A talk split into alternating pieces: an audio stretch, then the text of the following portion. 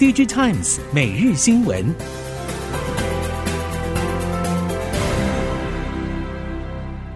听众朋友您好，欢迎收听 DigiTimes 每日新闻，我是袁长杰，现在为您提供今天科技产业的新闻重点。首先来看到 ChatGPT 爆红，几乎所有焦点都集中于 AI。连一向引领科技业风潮的苹果推出旗下首款 MR 装置 Vision Pro，也无法转移各界对 AI 的关注目光。但事实上，不论 AI 或者 Vision Pro，都分别从量与值为接下来的 PC 发展铺了一条新路。从量来看，AI 可望成为2024年 PC 成长的触媒，主因历经去年开始的下修，PC 库存消化完毕。只需点火，就有机会引发换机的燎原之势。目前，不论英特尔、超微、NVIDIA 以及微软，都在积极酝酿，持续点火中。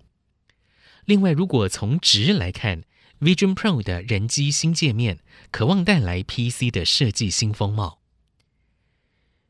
由于景气复苏不如预期，台积电先前也暂停或放缓扩产计划，设备拉货力道大减。但是近期生成式 AI 应用爆发，带动了 AI GPU 等 HPC 产品需求飙升，台积电也迅速检视相关产能建置。半导体设备业者表示，台积电已经计划将会在中科再扩增 CoWoS 产能，当中将会补强 On-Substrate 产能，显见 AI HPC 需求爆发力道，并且全面迎来二零二四年之后下一波成长期。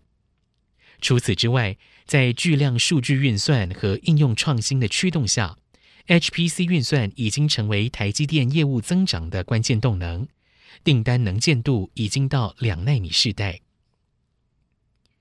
AI 高效运算 HPC 晶片浪潮袭来，原本就量少质精的二点五 D 先进封装产能，短期内难以快速扩充，台积电的 CoWoS 技术瞬间成为关注焦点。不过，NVIDIA 的委外代工策略或许不如各界想象，只有台积电唯一选择。先进封测供应链业者透露，NVIDIA 在台面下按住全球封测二哥 Amkor 练兵。业界传出，在江湖告急的此刻，NVIDIA 慷慨解囊，提供 Amkor 来自晶圆段的支援，包括先进制程与系中介层 Wafer。由 NVIDIA 主导决定投片相关事宜，让 Amkor 在 Wafer Level 段先进封装较无后顾之忧。历经了将近两个季度的库存调节之后，NB 零组件供应链业者表示，虽然目前客户库存水位已经慢慢的恢复常态，不过由于市场不确定的因素人多，品牌端对于前景看法偏向保守。所以，客户多改以急单的方式满足需求。对此，供应链业者也各自以不同的方式应应，如正林以攻占式的 U 型生产线来支援少量多样与急单需求，而全电则是透过弹性生产的方式，针对客户需求快速反应。供应链业者认为，在大环境情况不明的前提之下，不论是客户或者自家，都需要更精准掌握即时情况，才能够在竞争激烈的市场环境下脱颖而出。中国六一八促销档期传出成绩不尽理想，但是也符合多数半导体供应链业者的预期。主流三 C 产品包括手机、NB、哀鸿片野。但是先行进入库存调整，也先行反弹的大尺寸显示器，如 TV 供应链，除了面板大厂之外，也带动了周边 TV 相关 IC 设计、IC 封测业者营运维持相对绩优的表现。熟悉后段封测业者表示，显示器周边 IC 可以说是响起第一波主流基础 IC 反攻号角，预期再过两个季度。PC、NB 用 IC 将会是下一波复苏的重心，手机缓步跟上。联咏、瑞昱近期也持续受惠 TV 领域的需求反弹，对后市乐观看待，认为最差的状况应该已经过去。面对中国在面板领域的追击，南韩两大业者对于是否继续发展 IT 用 LCD 出现了不同调的情况。乐金显示器认为，即使 OLED 转换已经成为市场趋势，但还是应该确保 IT 用中小尺寸 LCD 的竞争力。不过，三星显示器持反对意见。对此，原材料、零组件、设备业界则认为，南海面板制造商应该统一战略，才有办法与中国竞争。OLED 深度设备业者 Sunic System 强调，不论最终方向为何，面板制造业者应该统一事业战略，是要研发十代以上 LCD，还是集中 OLED 等其他新一代面板，要尽快地做出决定，设备业者才能跟上。接下来，我们看到电动车电池。欧盟锂电池供给赶不上需求成长。欧洲审计院评估，如果锂电池产量没有按计划成长，下列两种情况只能择一运作：第一是被迫推迟二零三五年禁售燃油车销售；第二是使用来自第三国电池及电动车来达成目标。事实上，欧盟锂电池产能发展迅速，从二零二零年的四十四 Gigawatt-hour。二零三零年将增加为一千两百 Gigawatt-hour，但还是赶不上需求成长。原材料取得成为供应链的瓶颈。此外，地缘政治、经济因素可能会危及欧盟锂电池自制发展，特别是因为美国的补贴结构比欧盟好，使得锂电池制造商正逐步转移美国。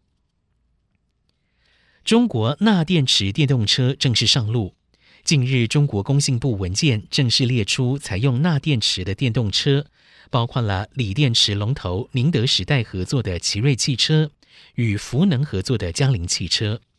市场关注钠电池电动车登场是否可以稳定躁动的碳酸锂报价。供应链业者表示，相较于主流的锂电池，钠电池缺点在于能量密度相对低，充放电速度慢。因为处于初萌芽期，产量未达规模经济，当下的生产成本反而相对较高。目前钠离子电池应用还是以中国市场为主，市场正在观望发展到一定成熟度之后，是否会如同磷酸铁锂电池跨足国际市场。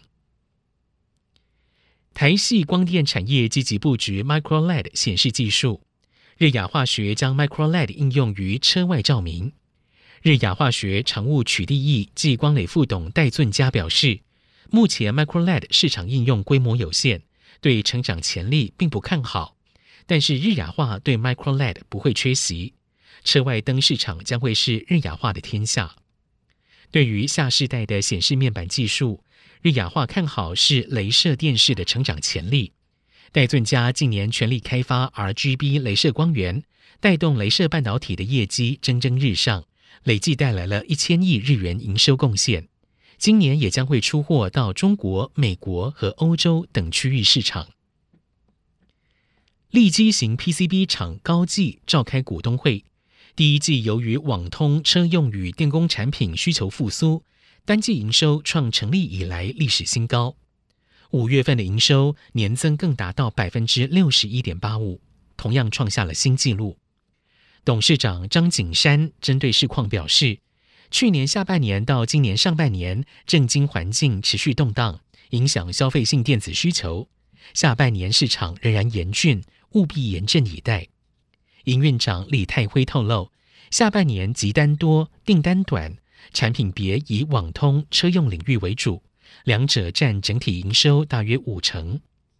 李泰辉表示，公司在经营上将力求稳健。持续以少量多样的策略，确保稳定成长。下半年仍有机会维持年增表现，全年可望双位数成长。以上，DigiTimes 每日新闻由 DigiTimes 电子时报提供，原长节编辑播报。谢谢收听。